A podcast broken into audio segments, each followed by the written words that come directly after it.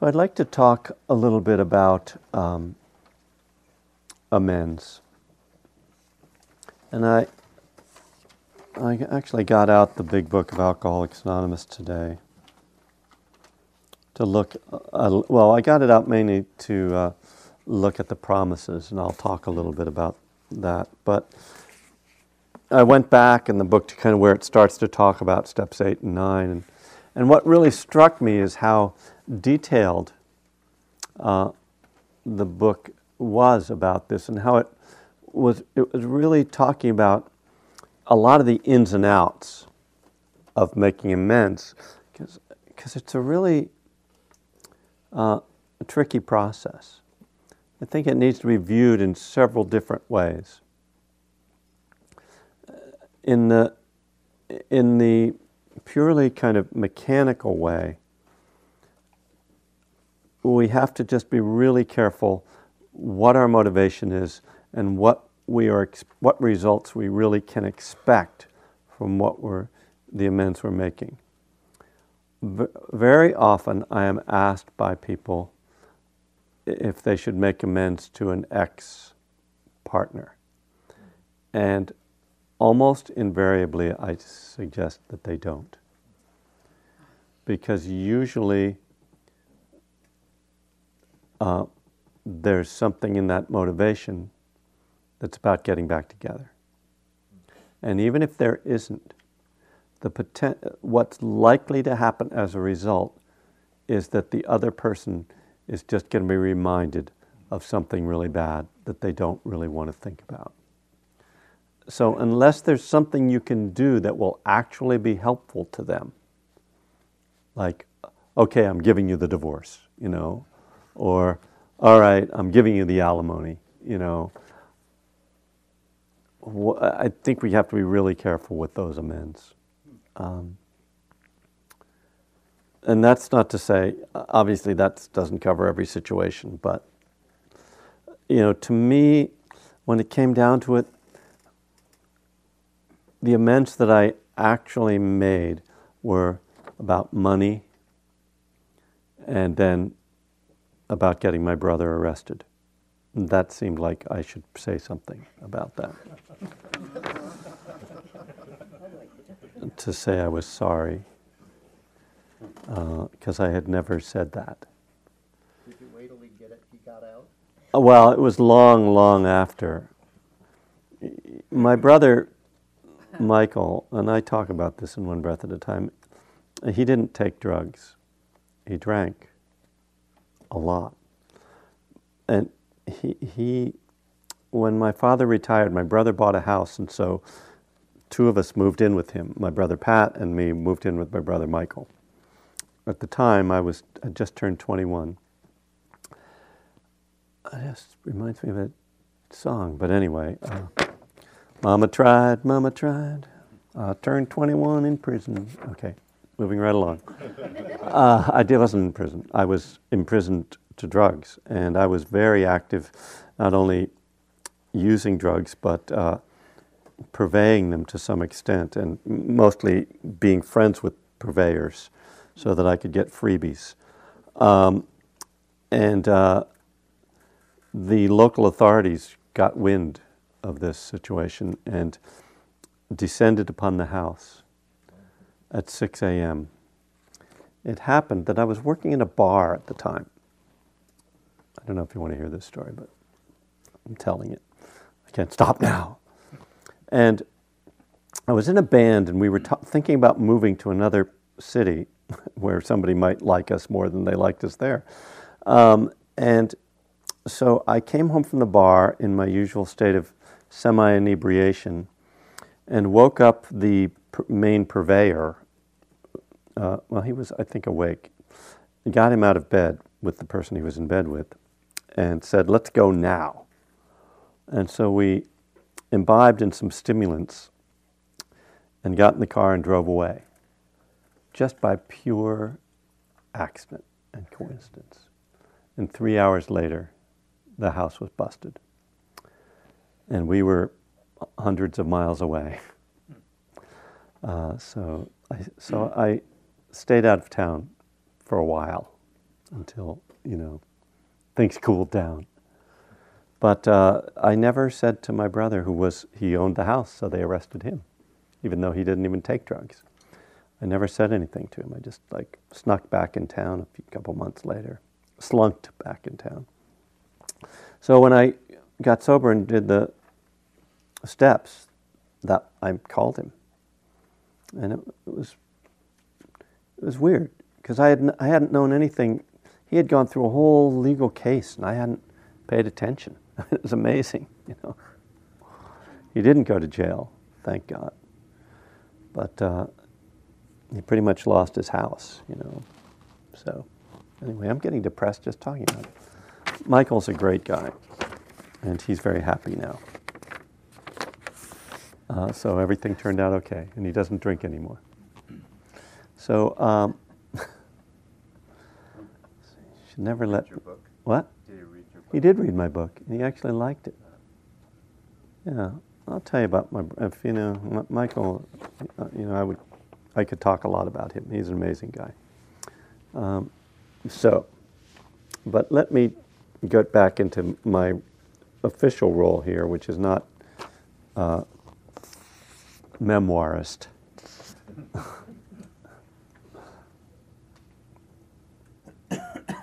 So that's one form, one aspect of amends, actually doing an amends with someone. I think that ultimately it's the least important part. We have done more damage than we can ever make up for. You know, it's done, basically, you know. You can't go back and make up for all those stupid things you said to people and all the people you hurt and all the stupid things you did to yourself. You just can't make it up. It's gone. It's over. But what's important, I think, about the amends is being willing to admit that you're wrong and to really live that way. So Step 7 mentions humility, but I would say that steps 8 and 9 require more humility. That honesty that, you know, I really screwed up, you know, and to be able to do that. And that to me is the value of actually doing the amends. It's not, I repaired that relationship. I mean, that's great. But when I actually did that and started to apologize to people, it was such a big transformation because I had never been able to apologize to anybody because I was afraid of being wrong, you know, and what that meant to my ego. I was always feeling that I needed to protect my ego. And when I realized I didn't have to protect it, it was incredibly freeing. So I think this step is really transformative on that level. And from a Buddhist viewpoint, it's seeing that there is no ego, that what I'm protecting itself is an illusion. So I'm trying to protect this thing that doesn't exist. I mean, talk about a problem, you know, this is, we can't always perceive that, but actually, you know, when you go through this process, I think there's a way in which if you have that understanding, you can kind of shift and see, oh yeah, that's kind of what's going on. There's just a freeing thing that, well, there's no real, what is it? Where is it? You know? And it's, of course, it's interesting that when we're busy trying to protect the ego, that is, if what protecting the ego means that people, we think that then people will either like us or respect us or not think we're jerks or whatever. You know, it's. I think it's about, you know, part of it is protecting what I think about myself, but a lot of it, on the surface at least, is about what people are going to think about me. And when I act like that and try to protect my ego, people tend not to think good things about me because of how I wind up acting. So when I'm actually open and honest and admit mistakes, people tend to actually look at me much more kindly. So that's the irony of it, that the protective mechanism itself is counterproductive. It doesn't really solve the thing that you're trying to solve externally. And certainly, if my view of myself is, oh, I need to be good or I'm going to hate myself or something like that, well, I'm screwed because I'm never going to be that good. You know, I'm bound to make mistakes. So in the same way we do the forgiveness practice, I need to be able to accept myself as a flawed being if I'm going to be happy. Yeah. So that to me is what's really critical about this step, is how it changes us as people. Not, and again, well, I don't know, I think I've said this over this period of this class, but I hope I've said it, that the steps can be viewed as a step-by-step process where you do things and then you get to the end. But that doesn't mean that much, to me at least, it doesn't.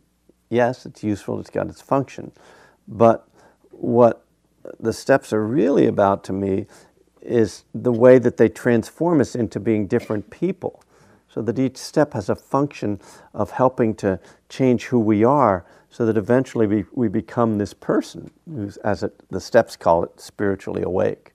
You could call it emotionally mature. You could just call it mature. But it's many things, you know. It's a big part of it to me is this humility, honesty, willingness to be wrong, a willingness to take responsibility, and obviously steps 8 and 9 are the ultimate element of that in the steps. You know, we start with the kind of writing the inventory. Well, we could say we start with the admitting we're powerless, but in this formal practice, in the middle of the steps, we start with, okay, yeah, I did this, yeah, I did that. Okay, I'm going to tell one person about it. Okay, and we kind of start, and then it's like, okay, I'm going to try to change, I'm going to try to have these defects removed. That's not obviously how I view it as defects. We talked about it last week, I hope. I can't remember what happens week to week, so I just trust that I do it right when I'm there. But then we get to this place of, okay, I've kind of done this stuff internally. Now, this is the social element, right? There's this internal part that's the honesty and really looking at things. And then there's the external part of trying to change my behaviors. You know, that's the Buddha Dasa quote, beseeching the law of karma through action, not merely with words, that I kind of equate with step 7. This is how I'm going to change myself. And then finally, there's this social element of my relationships and healing that so that I'm operating in the world in a comfortable way, so that there's a harmony between my inner life and my outer life. I've not only kind of resolved things internally through the inventory process, but I've somewhat resolved them and eased them externally through this amends process. Another aspect of these steps, as I talked about in the forgiveness practice, is that when we make this list, you look at the list and who's on it. You know, maybe, yeah, you could. Maybe some of your enemies are on it. I don't know. When I got sober, I didn't really have a lot of people I would call enemies. I actually might have a few more now. I'm hoping that's because I live with integrity. Or not. I mean, yes, I do live with integrity, but that might not be the cause. Anyway, what I found was it was a list of my family members and exes. And those were all people I loved. They were all the people I harmed. And they were the people who harmed me. So that was an insight. You know, as I say, that's related to intimacy, and so it. What that brings up then, and what this process also then brings up, is our whole conditioning and history around relationships. So ultimately, I think this step then is going to be. Well, no, I won't say.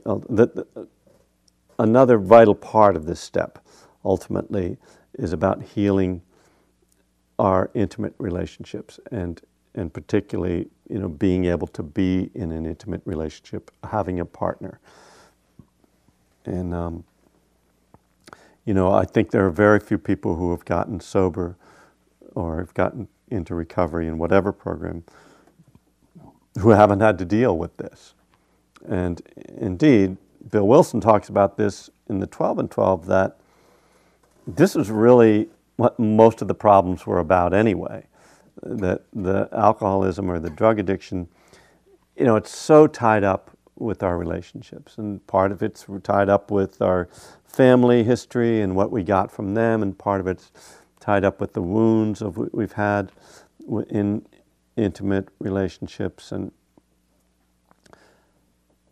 so this becomes, for a lot of us, after the initial dealing with the addiction, dealing with learning to live like a healthy, conscious being, dealing with the inventory, working with the relationship stuff, then I think for a lot of people becomes like a big chunk of the recovery process. So for me, that really kicked into gear at about 2 years sober. And that seems fairly typical. I don't think there's by any means any time schedule.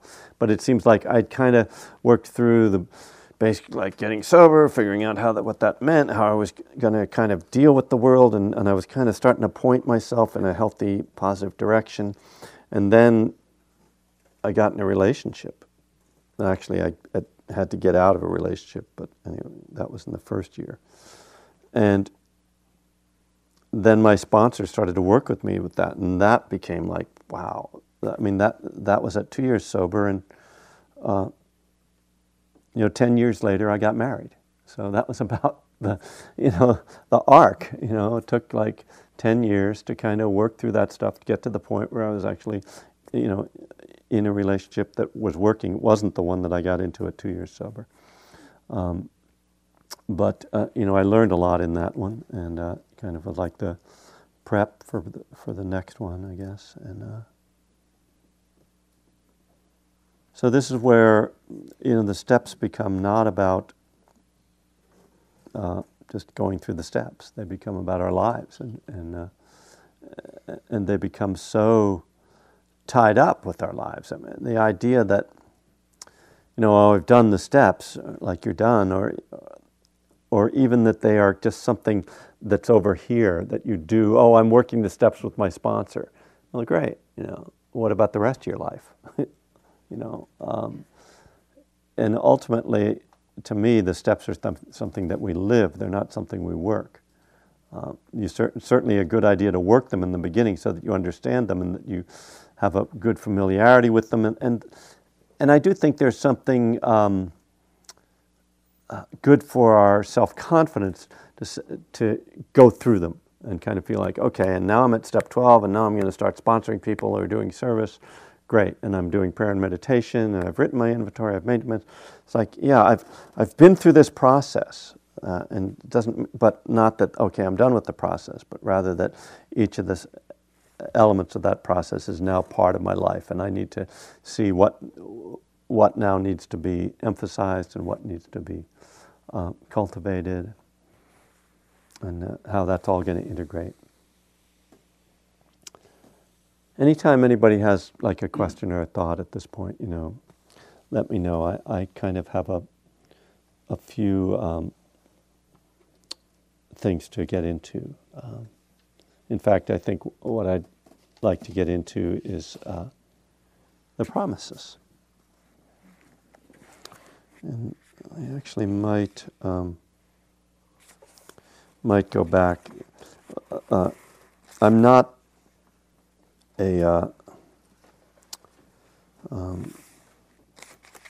somebody who's read the Big Book lots and lots of times. I used to go to I read it on my own, and then I used to go to book studies. And yeah. Excuse me, for those of us that are not in AA, or yeah. 12 and 12, the Big Book, could you explain the promises?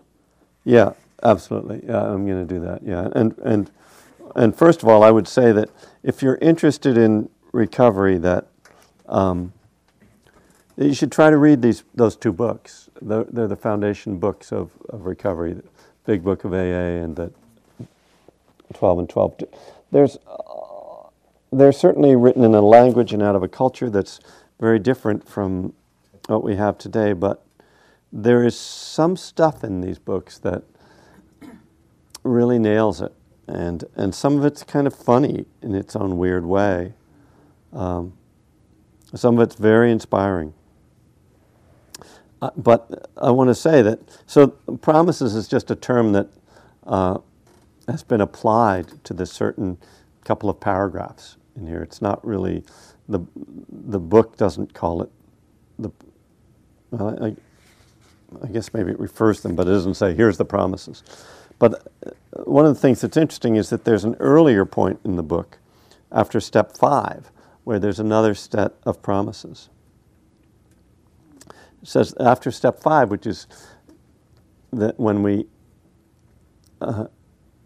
share our amends with someone else, and the step says we, what did I say? Our amends, right? Sorry, thank you. We share our inventory with someone else. It's good to have people here who actually are listening and know what the steps are. Awake, even though he's lying. Right, no, I mean, take care of your back, please. We admitted to God, to ourselves, and to another human being the exact nature of our wrongs. So after we do that, it says, once we have taken this step, withholding nothing, we are delighted. It's right there. That's nice. We can look the world in the eye. Aha. We can be alone at perfect peace and ease. Now that really sounds like a good deal, because that can be, I can remember sometimes. Our fears fall from us. We begin to feel the nearness of our Creator, whatever that is. But I think we could just say we feel kind of connected. We may have had certain spiritual beliefs, but now we begin to have a spiritual experience. I like that one a lot, because it's no longer just theoretical. The feeling that the drink problem, or whatever the problem, has disappeared will often come strongly. We feel we are on the broad highway, walking hand in hand with the Spirit of the universe. Now, this is one of the places people complain about, that the steps talk about God. But one of the reasons to read this book is so that you know what's actually in it, rather than just what people say about it.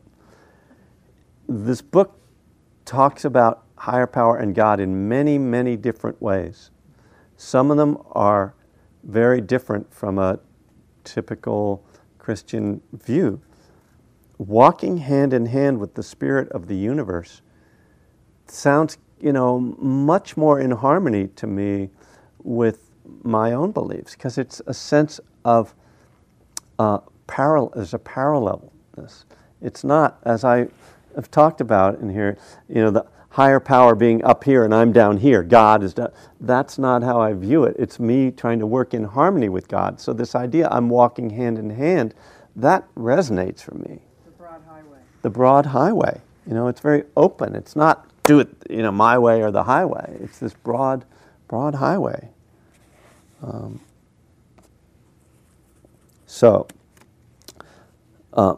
Some of those ideas kind of show up in these promises. So these promises are, it says, this is after it's talking about step 9, made a searching and fearless, I can't think. Made direct amends to such people wherever possible, except when to do so would injure them or others. If we are painstaking about this phase of our development,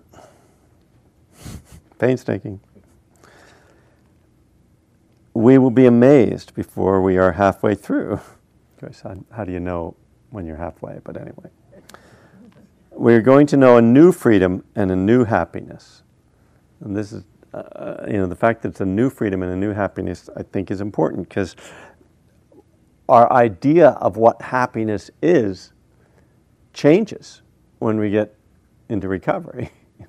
I used to think happiness was being loaded, happiness was getting laid, happiness was turning my amp up to 11. Well, that's still happiness, but.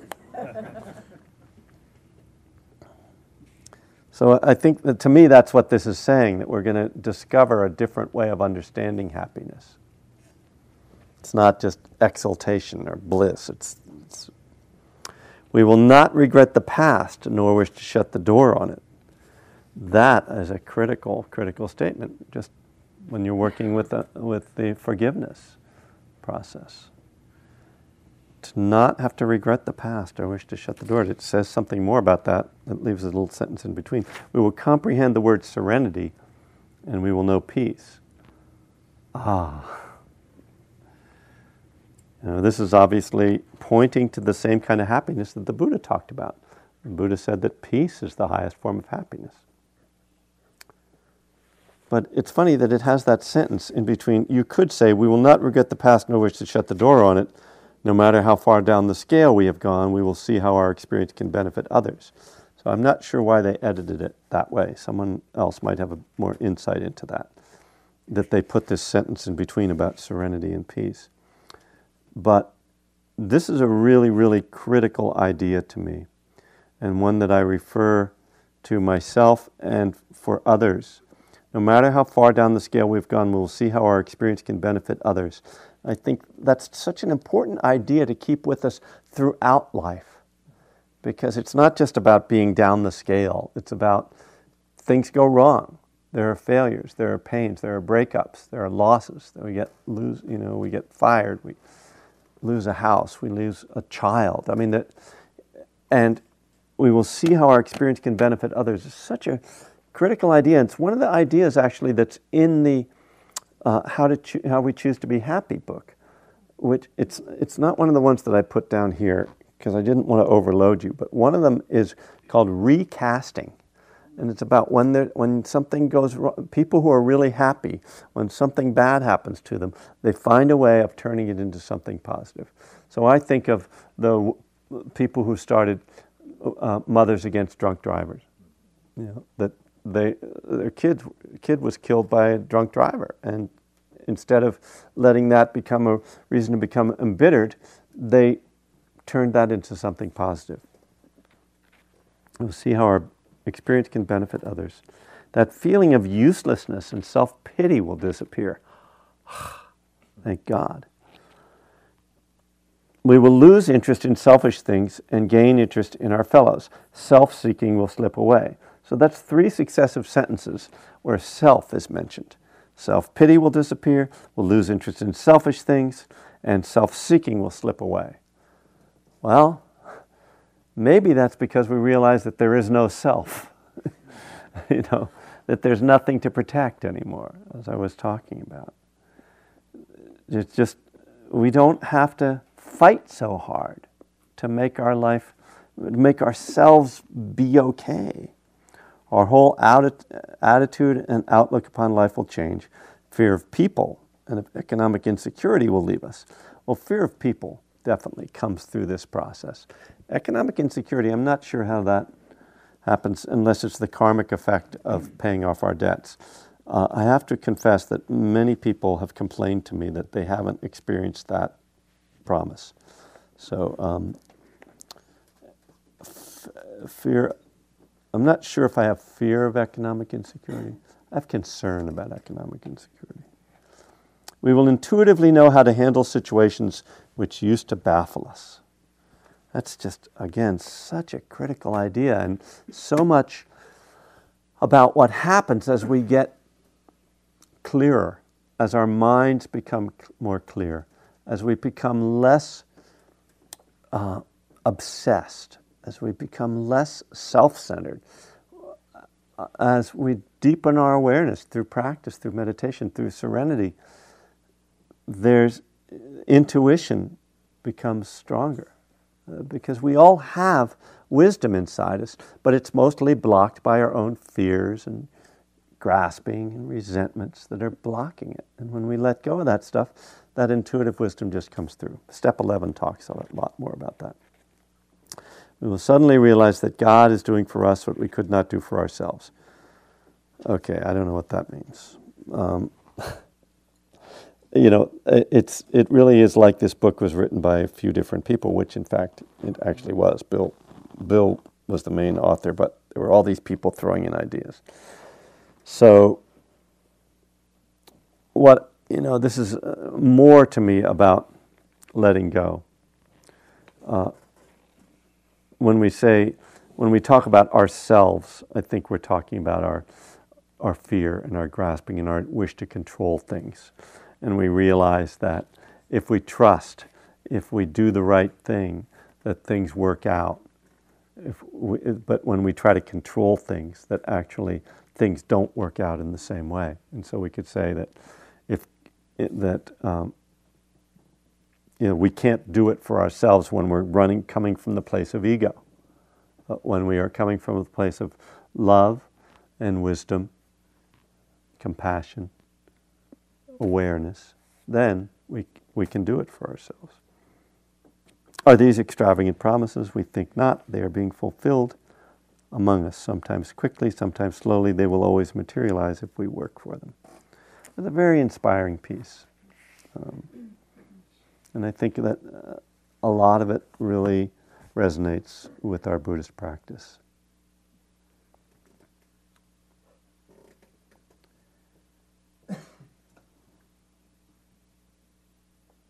There's some, though, you know, really special kind of effects and benefits, I think, from looking at a recovery process through this step lens. There is a formal amends or admission of responsibility that happens in the monastic community.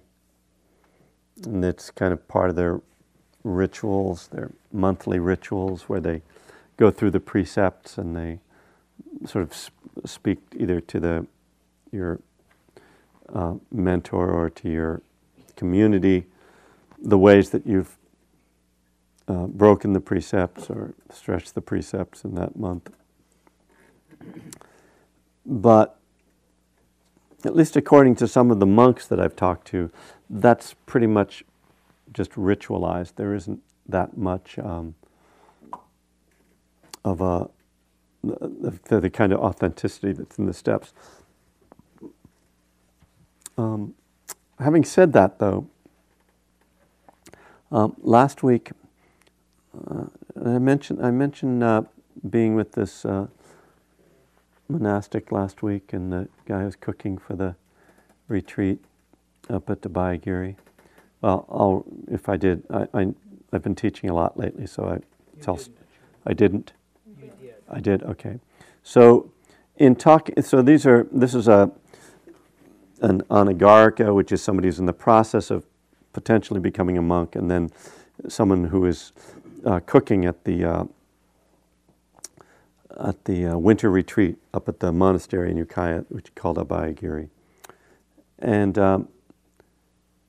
Kevin, who's the cook, mentioned to me that now the abbot of the monastery, Ajahn Pasano, is doing something, what did he call it? They're having these kind of meetings where they're sharing in a way that I've never heard about monastic sharing, where they go around the circle and there's kind of a check-in.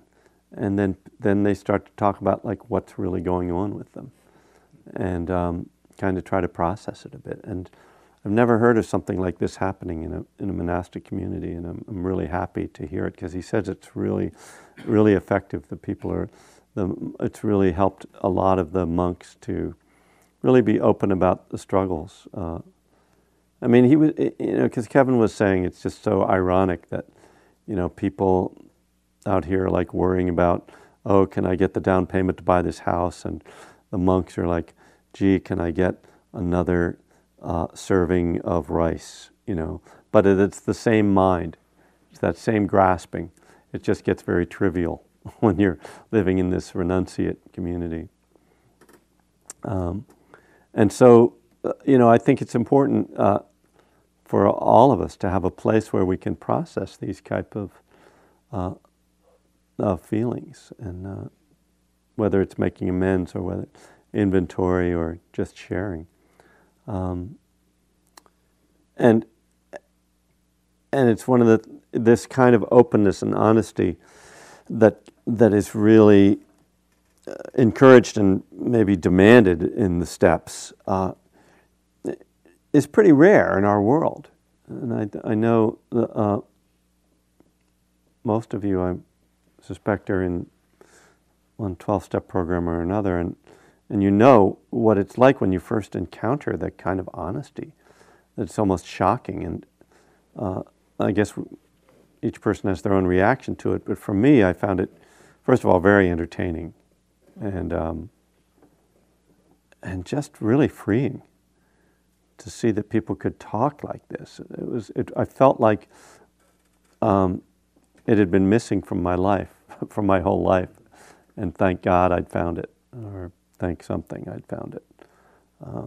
And it took me a long time of being in the program before I was able to reach that kind of openness, but once I did find that, it was so freeing. And you know, when people come into a place like Spirit Rock, I don't think they have the same feeling of safety and shared suffering and shared understanding that you have if you go into your AA meeting or your NA meeting or your OA meeting or your SA meeting, that you know everybody there is there for the same reason. Just by being there, they are admitting that they've got a problem. And that in itself, why is that? I don't know why that's comforting. You're all screwed up too, you know. We're not alone.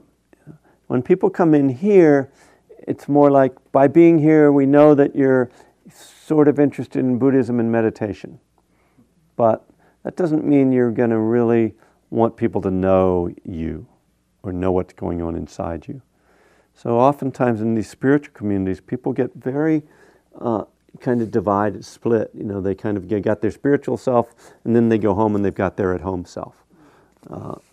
They used to call it, maybe they still do, you know, street angels, house devils. You know, kids that behave well when they're out, but when they're at home, they're bad. So you know, that's kind of, we can kind of carry that into our spiritual life. You know, and there have been plenty of people, addicts and alcoholics, who have showed up at places like this and acted all spiritual and gone on retreats and, you know, sat long retreats and things like that. People like me. So this is one of the reasons why I'm not, you know, ready to just sort of say, well, Buddhism is a path of recovery. It is, but only if you know how to use it.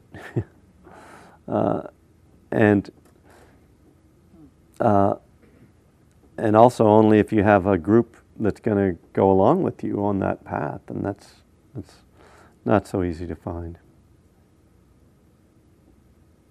Excuse me. You're excused. That's the reason that I'm here, because I have been involved in OA for about 6 years, and in many ways it's been a very powerful experience. You described it very well, and it is a very different model in the sense that when we come here, there's always somebody like you sitting up there. Right. So there's a sort of a sense when we come here that we're looking to you as the purveyor of something that we need. Right. Whoever's up here. Whoever's up here. Yeah. And when we're in the 12 steps, we're just sitting around the room and we're sharing. Yeah. But there's a lot of pieces of that process that I don't relate to. I don't like it, in point of fact. Yeah. And so what I've, in a way, needed to do is to translate it so that it would work for me. And I come here and I hear you talk about it, and it's like, yeah, like that. Right. But the point you're making is that as wonderful as it is to have that recognition here of a what I see as a more accurate, better view of what the healing journey is all about, is that in fact what's happening in the room is the place where the work's got to happen. Yeah. Because it's amazing what happens in that room. Yeah. So it's, you have to marry them both. Yeah. Thank you. That's great. And just to say that, sir, obviously, I wouldn't be doing this if I didn't think that Buddhism fills in some of the holes in the steps, you know, and certainly most people in 12-step programs don't have the kind of meditation practice that I would encourage people to have, and that you can cultivate through this play and all of that. Yeah. Well, that's what step 11 is about, you know. Yeah. Prayer and meditation. Right. You know, I have a little problem up where I live in Sonoma County.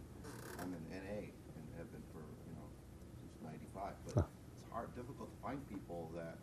Some people are really rigid with their program. You know, it's like it's this way, it's this way. You know, there's no give or take. And right. So about 2 years ago, I was trying to find a sponsor up there that would be willing to think about the idea of being able to blend Buddhism into the 12 steps. Mm-hmm. I couldn't. I only found one person, and I asked like over 50 people, and you know we got a big fellowship up there. Yeah. And I was amazed.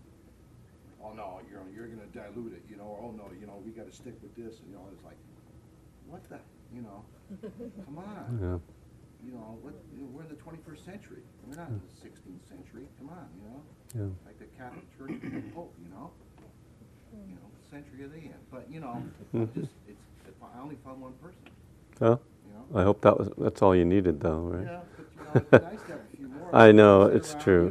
You know, and, yeah. Well, it's changing, but you know, there's no doubt that there's a kind of fundamentalist streak in the recovery world, and it's understandable because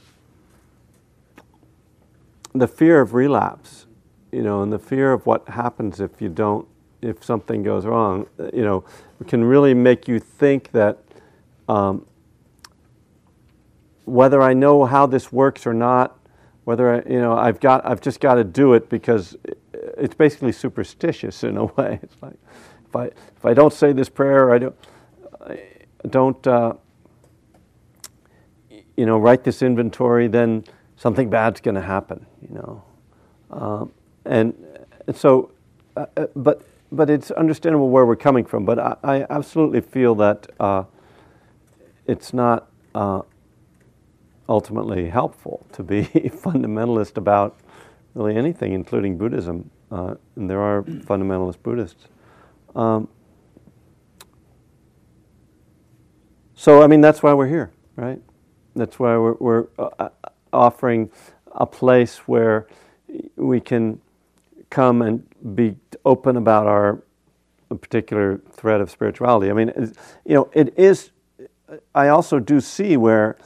Again, in the 12 and 12, Bill Wilson talks about all the other wisdom there is out there, and be quick to see where religious people are right. Thank you. And I don't know. That's in the 12 and 12, or it's in yeah. So yeah. and you know, look for help in outside places and all that stuff. And you know, it sounds like he's talking about going to therapy and. But, and they say, you know, the world's religions have all this wisdom, and, you know, they quote the St. Francis prayer, but they don't say, like, this is the path. It's just like, it's the best they could come up with, basically. You know, they didn't know anything about Buddhism. You know, it seems very likely that if Bill Wilson had been more exposed to Buddhism, he would have been really interested in it. So, this is what we're dealing with. It's one of the reasons why there are springing up like Buddhist recovery groups. But as you say, just about out of time. But I just want to say that one of the issues about a Buddhist recovery group, because sometimes people ask me, well, how about if we just have like a peer-led group? And I'm like, yeah, you can do that, but you want to be careful with it because. It's not the same as recovery, where it's really just about your personal experience. Buddhism really is a pretty subtle teaching, the Dharma, the Buddhist teachings. And a lot of times people read one Pema Chodron book, you know, and then start to talk about Buddhism. And they think that they, and then, you know, if you're with a group of people and the other people haven't read anything, and you say something like, well, Buddha says there's no self, or mindfulness is just about accepting everything. You know, these kind of basic, these ideas that are, yeah, there's some, yeah, but that really needs to be elaborated, you know, and people can walk away with this, you know, it can become a blind leading the blind thing where people get a really misunderstanding about Buddhism. So, you know, I think it's important for there to be at least a facilitator who has a pretty good practice, you know, has had some retreat practice and has done enough study to have kind of a balanced view of the teachings. So that, you know, Buddhism is traditionally a hierarchical, not to say patriarchal, but, you know, we're working on that, but it's a hierarchical practice. It's always been one teacher kind of anoints the next teacher, and everybody doesn't like that. Especially in our culture, you know, we're like, "Hey, you know, why can't I be the teacher?" You know, so, well, because you don't know anything. But anyway, you know, but you know, we all want to be the stars, like American Idol. Well, what if I just go up there and like riff? You know, I'll give my own dharma. Okay. So, on that note, I seem to have used up all the time. So let's just sit for 1 minute.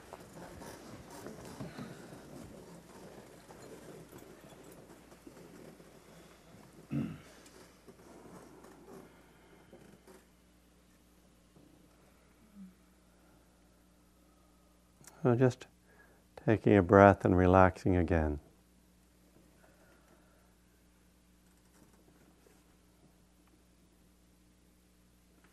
Perhaps taking a moment of gratitude tonight. We're very fortunate that some people back in the 1930s did figure something out about recovery.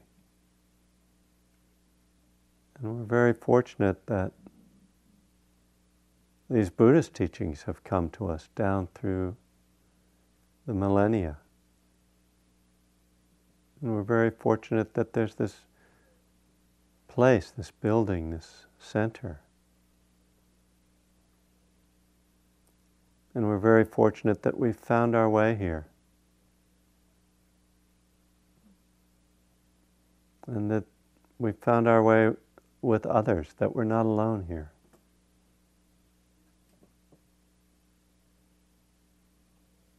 These are all gifts. May we see the gifts in our life each day, appreciate them, and take joy in them. May all beings find the gifts of their life.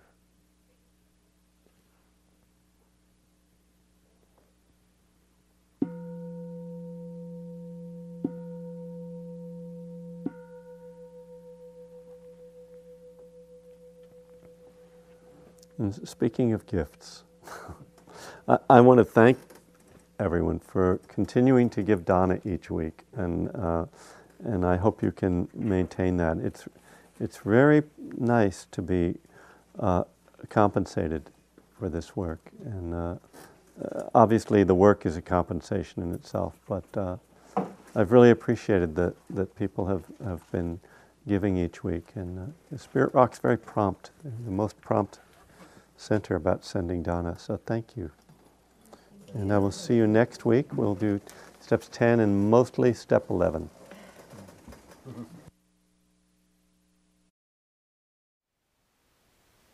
Thank you for listening. To learn how you can support the teachers and Dharma Seed, please visit dharmaseed.org/donate.